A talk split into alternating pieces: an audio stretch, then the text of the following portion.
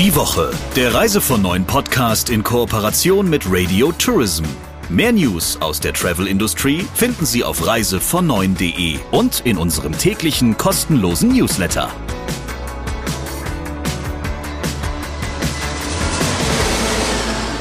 Ich hoffe, Sie hatten eine gute Woche. Wir freuen uns auf jeden Fall, dass Sie uns wieder hören. Und wir freuen uns jetzt auch auf eine ganz tolle neue Ausgabe des Reise von Neun Podcasts mit dem Chefredakteur von Reise von Neun, Christian Schmicke. Und mit Radio Tourism Chefin Sabrina Gander. Lieber Christian, wen hast du denn diesmal vor deinem Mikro und warum? Ich fange mal mit dem Thema an. Am vergangenen Donnerstag sind ja Klimaaktivisten der letzten Generation gleich auf zwei Flughäfen auf die Rollbahnen vorgedrungen. Äh, einmal, indem sie einen Zaun durchschnitten haben und das andere Mal, indem sie einfach über einen Zaun geklettert sind. Und das hat natürlich eine Menge politische Diskussionen ausgelöst auf der einen Seite, aber auf der anderen Seite haben sich auch viele Menschen darüber gewundert, dass das offensichtlich so unproblematisch und einfach passieren konnte. Und nicht zuletzt dreut da ja auch immer die Frage im Hintergrund, was ist eigentlich, wenn das mal jemand probiert, der es wirklich ernst meint und in beispielsweise terroristischer Absicht diesen Bereich des Flughafens einfach so betreten kann. Und dann habe ich mal überlegt, mit wem ich so darüber sprechen könnte. Und da ist mir Michael Gavens eingefallen. Der ist schon lange im Flughafengeschäft unterwegs und war unter anderem mal für 15 Jahre Chef des Flughafens Köln-Bonn. Und mit ihm habe ich mich darüber unterhalten, ob ihn das eigentlich alles erstaunt hat oder doch eher nicht, wie die Affäre sich so weiterdrehen wird und was auf der anderen Seite des Flughafens in Zukunft wohl so passiert, nämlich da, wo Passagiere und Mitarbeiter heute ja sehr, sehr aufwendigen und auch oft zeitraubenden Kontrollen unterworfen sind. Und was er zu all diesen Fragen gesagt hat, das hören wir jetzt. Hier kommt der Talk der Woche. Hallo, Herr Gavens. Hallo, grüße Herr Schmieke. Die Aktivisten der letzten Generation, wie sie sich selber nennen, konnten ja in der vergangenen Woche gleich an zwei Flughäfen, nämlich in Hamburg und in Düsseldorf, offenbar relativ leicht auf die Rollbahn gelangen, um sich dort festzukleben. Das hat große Teile Deutschlands offenbar sehr erstaunt. Hat Sie das auch gewundert? Ähm, ich sage mal ja und nein. Erstaunt hat es mich insofern, als äh, dass, äh, wenn man sich vor Augen hält, welches äh, ja, umfängliche Sicherheitsregime ähm, an deutschen Flughäfen an der Tagesordnung ist, beispielsweise was äh, das Screening der Passagiere, aber auch äh, der Mitarbeiter äh, angeht. Äh, und es dann auf der anderen Seite Aktivisten derart einfach gelingt, in den Luftsicherheitsbereich einzudringen, in hochsensible Bereiche, was im Übrigen in Berlin und auf Sylt auch schon vorher mhm. der Fall war. Ähm, dann äh, passt das auf der einen Seite eigentlich überhaupt nicht zusammen. Auf der anderen Seite, auch aus meiner eigenen äh, Tätigkeit am Flughafen Köln, ähm, mir noch bewusst ist, dass das Thema ähm, Sicherheit äh, am, am äh, Flughafenzaun, man muss sich ja vergegenwärtigen, äh, dass wir hier teilweise über 30 bis 40 Kilometer an Zaunanlage äh, rund um mhm. das Gelände sprechen und äh, es da immer schon große Diskussionen auch gab, äh, was die Absicherung ähm, dieses, äh, dieses Flughafenzauns angeht. Nun haben sich ja die Flughäfen beide schnell bemüht zu sagen, ja, also sie, sie entsprächen allen juristischen Vorgaben und das Sicherheitskonzept werde regelmäßig überprüft und aktualisiert. Und es gab auch erste Aussagen, die so in die Richtung gingen, dass eine solche Überprüfung und Aktualisierung jetzt auch mal wieder bevorstehen könnte. Wie kann man das Ganze denn sicherer machen aus Ihrer Sicht? Also was man hier noch zusätzlich bemerken muss, ähm, mal vielleicht im Vergleich äh, zu einem terroristischen Angriff, äh, dass diese Aktivisten dieses, dieses, dieses Eindringen auf das Flughafengelände äh, ja sehr prominent über ihre Social-Media-Kanäle äh, mhm. respektive begleitet hatten. Das würde sicherlich bei Terroristen anders vonstatten gehen, die natürlich versuchen würden, sehr unbemerkt äh, auf das Gelände, Flughafengelände zu gelangen und sich dort auch relativ lange unbemerkt äh, zu bewegen. Mhm. Ähm, das war ja hier bei den Aktivisten ganz anders. Die wollten ja große Aufmerksamkeit äh, gegenüber der Öffentlichkeit erzielen. Und ähm, von daher äh, glaube ich, ähm, muss aus meiner Sicht ein Sicherheitskonzept so aufgelegt sein, dass man äh, von vornherein nach Möglichkeit ein Eindringen von etwaigen Aktivisten oder Terroristen äh, verhindert. Denn wenn solche erstmal auf dem Gelände sind, dann äh, ist natürlich immer die Möglichkeit gegeben, äh, dass diese Aktivisten oder auch Terroristen dort größeren Schaden anrichten können äh, und es im Nachgang natürlich auch zu einer, ja, wie auch immer gearteten Gefährdung äh, des Luftverkehrs kommen kann. Und deshalb meine ich, muss man hier immer einen, einen proaktiven Ansatz wählen und nicht einen reaktiven, so wie wir ihn jetzt äh, in Düsseldorf und Hamburg gesehen haben. Die Aktivisten sind ja offensichtlich im einen Fall, ähm, nämlich in Hamburg, mit Bolzenschneidern vorgegangen und haben da ein Loch in den Zaun gemacht. Und im anderen Fall in Düsseldorf, wenn ich es richtig in Erinnerung habe, sind die einfach über den Zaun geklettert. Werden denn die Airports oder werden denn die Rollbahnen der Airports oder die Zäune drumherum nicht irgendwie einigermaßen lückenlos von Kameras überwacht? Oder habe ich da jetzt eine naive Vorstellung davon, wie das ist? Nein, also das ist bisher bis auf vielleicht ganz wenige Ausnahmen äh, nicht, äh, nicht der Fall. Und äh, ich meine, dort an den Zaunanlagen Sicherheit herzustellen, ist technisch erstmal gar kein Problem sondern mhm. das ist eher eine Frage äh, der, der Kosten, die damit äh, einhergehen. Und äh, um so eine Zaunanlage von 30 oder 40 Kilometer umfassend abzusichern, also beispielsweise durch entsprechende Sensorik, ähm, durch entsprechende ähm, äh, Kamera- oder Videoüberwachung, ähm, da sprechen wir mal, mal ganz schnell äh, durchaus von einem hohen zweistelligen äh, Millionenbetrag, der dazu zustande kommt. So, und äh, das ist natürlich etwas, ähm, äh, was äh, viele Betreiber erstmal scheuen, äh, denn gerade nach der Corona-Krise ähm, sind viele Flughäfen auch nach wie vor relativ finanziell mhm. angeschlagen. Und da muss jeder Euro, der ausgegeben werden, eher dreimal umgedreht werden. Mhm. Also technisch kein Problem, aber der Spaß wird teuer, ist ja sozusagen das Kernfazit, was man daraus ziehen kann. Was wird denn, Sie sind ja wirklich ein sehr erfahrener Flughafenexperte, ähm, was wird denn jetzt Ihrer Einschätzung nach geschehen? Wird es da eine flächendeckende Umorientierung geben oder geht man lieber wieder schnell zum Tagesgeschäft über? Also das glaube ich nicht, weil äh, durch diese insbesondere beiden letzten Vorfälle das äh, Thema ähm, auch in Berlin angekommen ist. Und äh, unsere Bundesinnenministerin Frau Faeser hat ja auch schon dazu Stellung genommen äh, und hat angekündigt, äh, äh, und das gilt nicht nur für die Flughäfen, insgesamt für alle Bereiche der kritischen Infrastruktur, zusätzliche Sicherheitsanforderungen definieren wird. Wie die dann im Einzelfall aussehen werden, das wissen wir noch nicht. Aber äh, das ist heute schon klar. Äh, es wird nicht so, es wird nicht sozusagen so bleiben, wie es, wie es bis heute war. Also das heißt, ähm, äh, es ist von zusätzlichen Sicher Sicherungsmaßnahmen an den Zäunen in Zukunft an den deutschen Flughäfen auszugehen. Die andere Seite des Themas Sicherheit, nämlich die Sicherheit, wenn es darum geht, wie sich Passagiere, also Fluggäste Zutritt zum Flughafen verschaffen, ähm, die steht ja in letzter Zeit auch heftig in der Diskussion. Zum einen ist das ist das teuer und es wird ja auch tatsächlich jeder einzelne Fluggast so gut wie lückenlos gescreent, bevor er irgendwie an Bord gelangen kann. Und wenn da auch nur ein Tropfen Wasser zu viel mit im Gepäck ist, dann äh, funktioniert das nicht. Auf der Seite funktionieren offenbar die Sicherheitskontrollen, was das angeht, ja einigermaßen gut. Aber andererseits, aber andererseits machen ja die Airports in letzter Zeit auch häufig durch lange Wartezeiten auf sich aufmerksam. Welche Entwicklungen sehen Sie denn da voraus? Also ganz grundsätzlich will ich jetzt gar nicht dafür plädieren, ähm, bestehende Sicherheitsmaßnahmen äh, an Flughäfen zu reduzieren. Ich erachte aber die Art und Weise, wie wir die Sicherheitskontrollen heute an Flughäfen betreiben, und zwar nicht nur im Hinblick auf die Passagiere, auch auf die Mitarbeiter.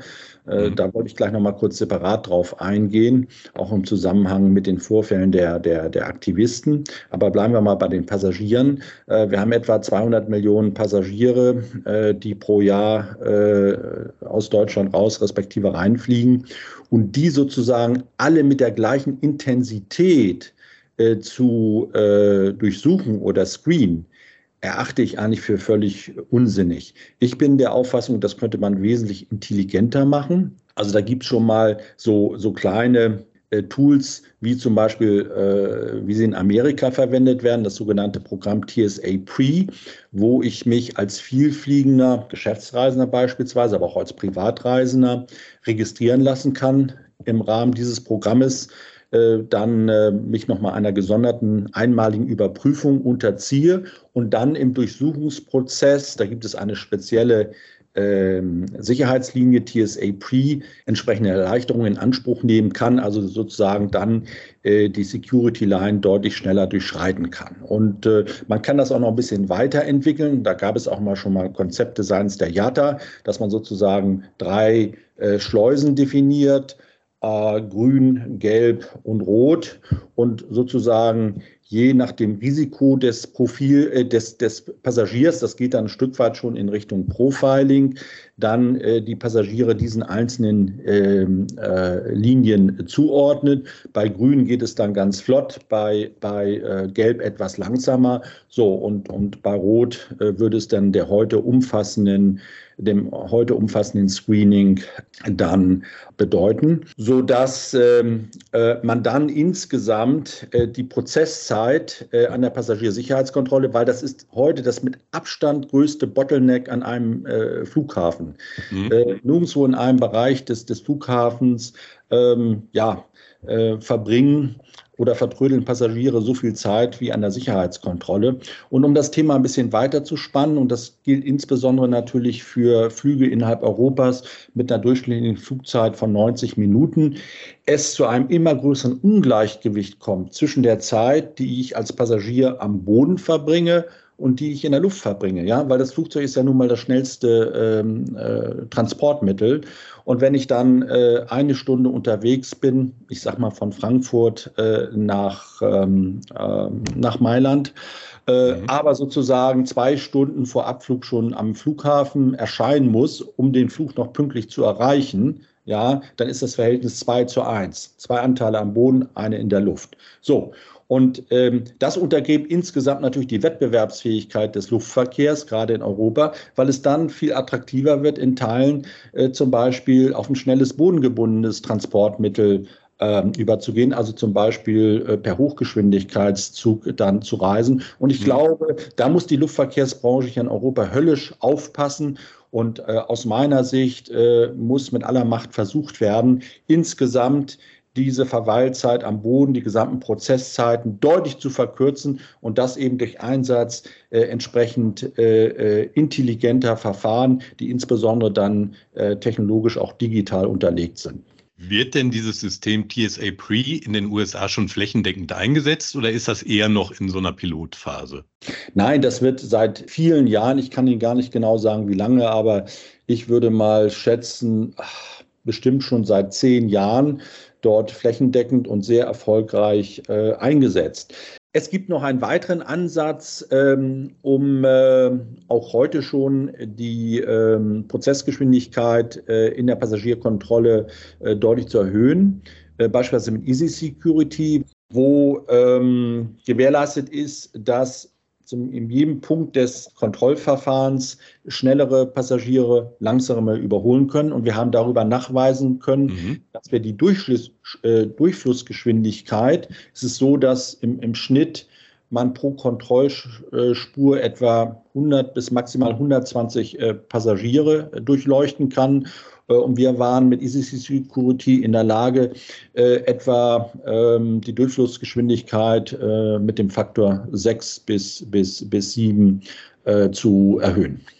Und das allein dadurch, dass nicht immer der langsamste Passagier, also der, der ähm, vielleicht das am merkwürdigsten verstaute Handgepäck äh, mit allen möglichen Dingen, von denen er selber nicht wusste, dass er die eigentlich gar nicht dabei haben darf, das Tempo bestimmt. Habe ich das richtig ja, verstanden? Genau so ist es, weil Sie haben ja ganz unterschiedliche Passagiere äh, in den Kontrollstellen. Klar.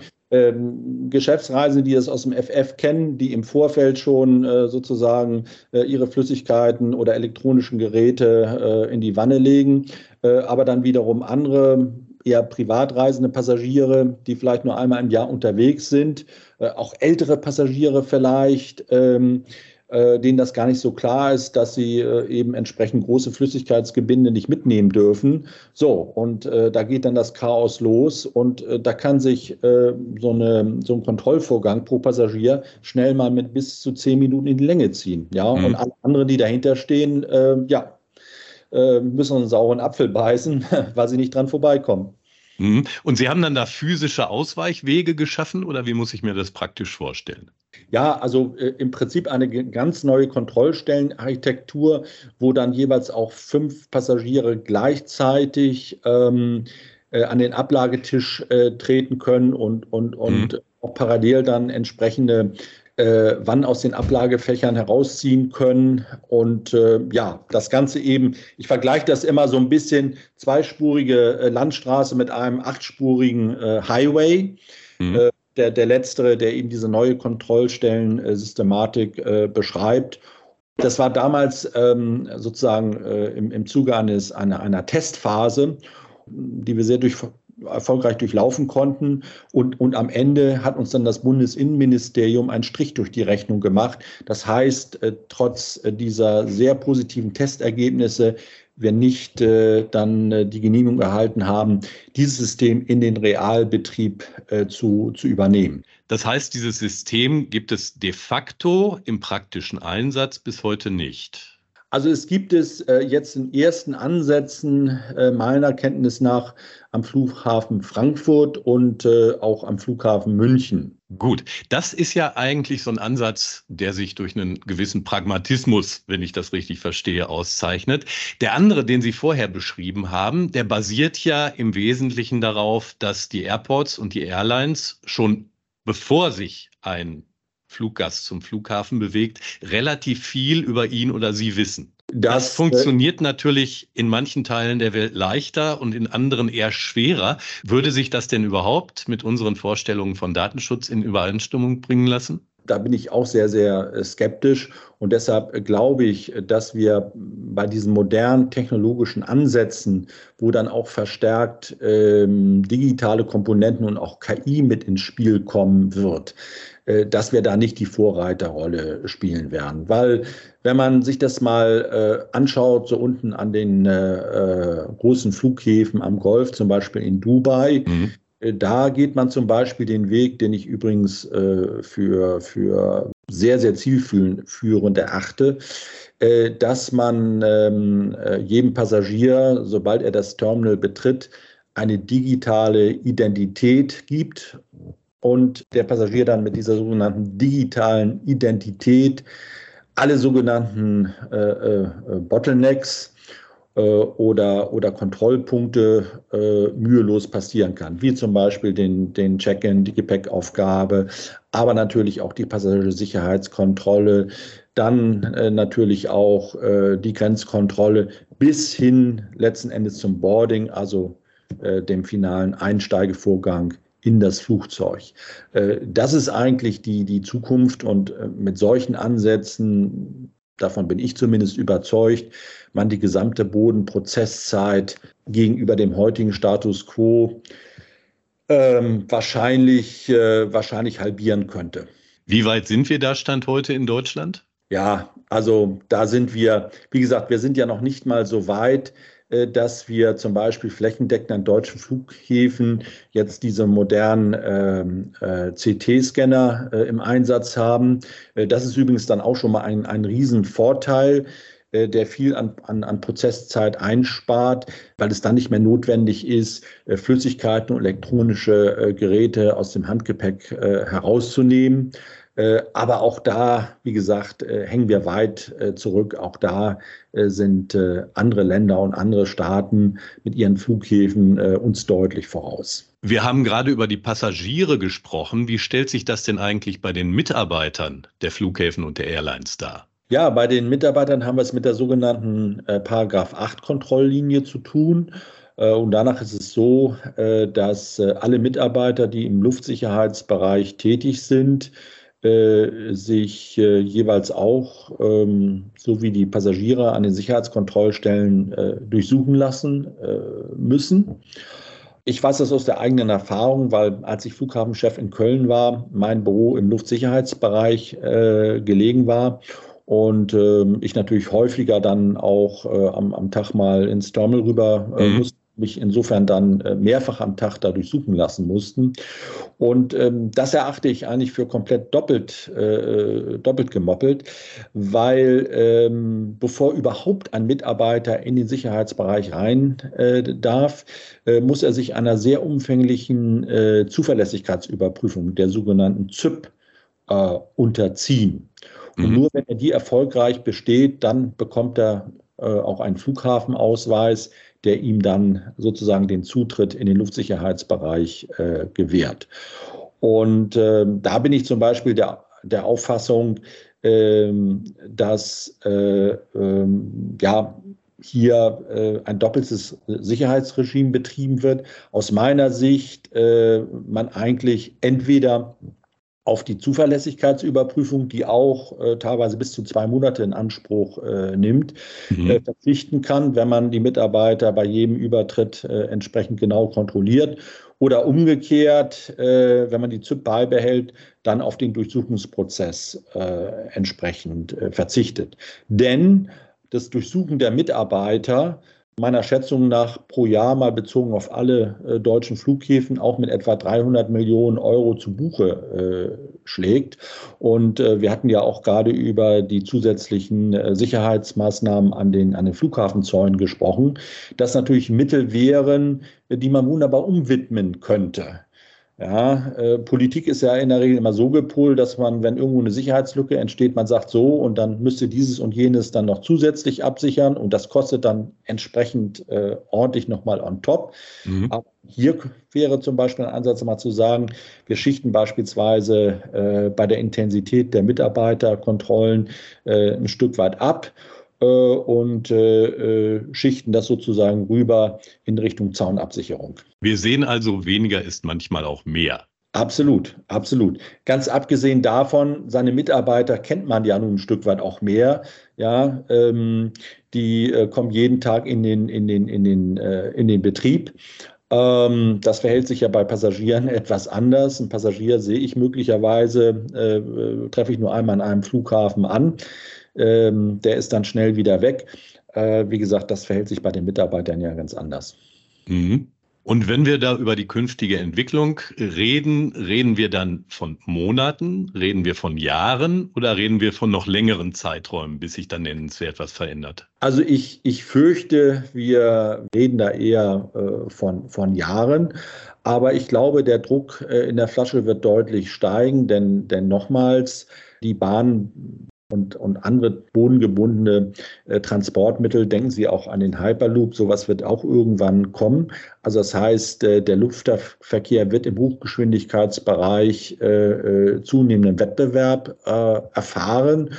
Und äh, deshalb, wenn er seine Wettbewerbsfähigkeit erhalten will, gerade bei, bei Kurzstreckenflügen hier innerhalb Europas, ich glaube, dann äh, muss, man an den Boden, muss man an die Bodenprozesszeiten ran und äh, muss diese deutlich zügiger gestalten, weil wenn das nicht der Fall ist, dann bin ich davon überzeugt, der Luftverkehr weitere Marktanteile an bodengebundene Transportmittel hier in, in Europa verlieren wird. Dann sind wir mal gespannt, wie lange das dauert. Lieber Herr Gavens, vielen Dank für die spannenden Einblicke. Ja, sehr gerne.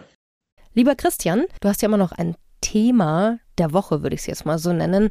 Eine Meldung, die dich beschäftigt oder auch manchmal ein Geschehnis oder ein Vorkommen, wo du sagst, das muss man irgendwie nochmal durchkauen. Was ist es diesmal? Mhm. Richtig lustig ist das Thema leider nicht.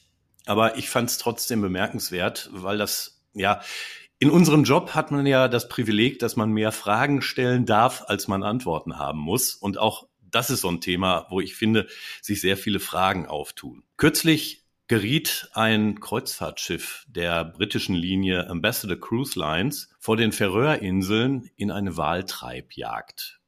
Bei dieser Treibjagd, die die Gäste auf dem Schiff live mitverfolgen mussten, sollen über 40 Wale ums Leben gekommen sein. Und das Ganze war sicher überhaupt kein schönes Schauspiel. Die Reederei hat sich dann auch in aller Form dafür entschuldigt, dass sie ihren Gästen das zugemutet hat und hat zum Ausdruck gebracht, dass äh, sie diese Praxis ähm, der Wahltreibjagden selbstverständlich ablehnt und sich für Tierschutz einsetzen will. Und völlig anders sehen das nach wie vor tatsächlich die Färöerinseln oder zumindest deren Regierung. Die haben nämlich gesagt, die Tatsache, dass Tourismus und Walfang auf den Färöern parallel stattfinden, bereitet der Regierung keinen Anlass zur Sorge einerseits. Und andererseits erklärten sie, Waljagden seien im Falle der Färöer a. tierschutzrechtlich zulässig, b. nicht kommerziell, c. wissenschaftlich begleitet und d. nachhaltig. Was willst du dazu noch sagen? No comment könnte man auch die Rubrik dann nennen. Ja, fällt mir tatsächlich schwer. Also ich, ähm, ich habe auch überhaupt kein Verständnis für diese Praxis, zumal, glaube ich, die Färöern auch nicht zu den notleidenden Gebieten dieser Welt gehören, äh, wo das den Menschen dann möglicherweise eine Nahrungsgrundlage oder ähnliches sein müsste. Das ist mal das eine Thema. Das andere Thema dabei ist natürlich, dass es immer leicht ist, sich so auf so ein hohes Ross zu setzen und auf die anderen zu schießen, während in unseren Schlachthäusern natürlich auch Dinge vonstatten gehen, die alles andere als schön sind. Ganz richtig, denke aber trotzdem, wenn man sowas live mitbekommt, dann ist das auch noch mal was anderes und wenn man es irgendwie beeinflussen kann, auch mit dieser Branche, dass sowas nicht mehr passiert, dann ist es vielleicht auch richtig darüber zu berichten und manchmal auch eben beispielhaft solche Geschichten in den Fokus zu nehmen. Finde ich auf jeden Fall. Na klar. Danke für dieses Thema. Ist ein bisschen schwere Kost, aber gehört einfach dazu. Und ähm, ich freue mich jetzt auf die nächste Ausgabe nächste Woche. Da hören wir uns wieder, ganz fest versprochen. Und natürlich dann auch mit einem besonderen Talk der Woche und mit einer kleinen Überraschung, die wir jetzt noch nicht nennen. Es gibt hohen Besuch in unserem Podcast. Die Woche, der Reise von neuen Podcast in Kooperation mit Radio Tourism. Mehr News aus der Travel Industry finden Sie auf reisevon9.de und in unserem täglichen kostenlosen Newsletter.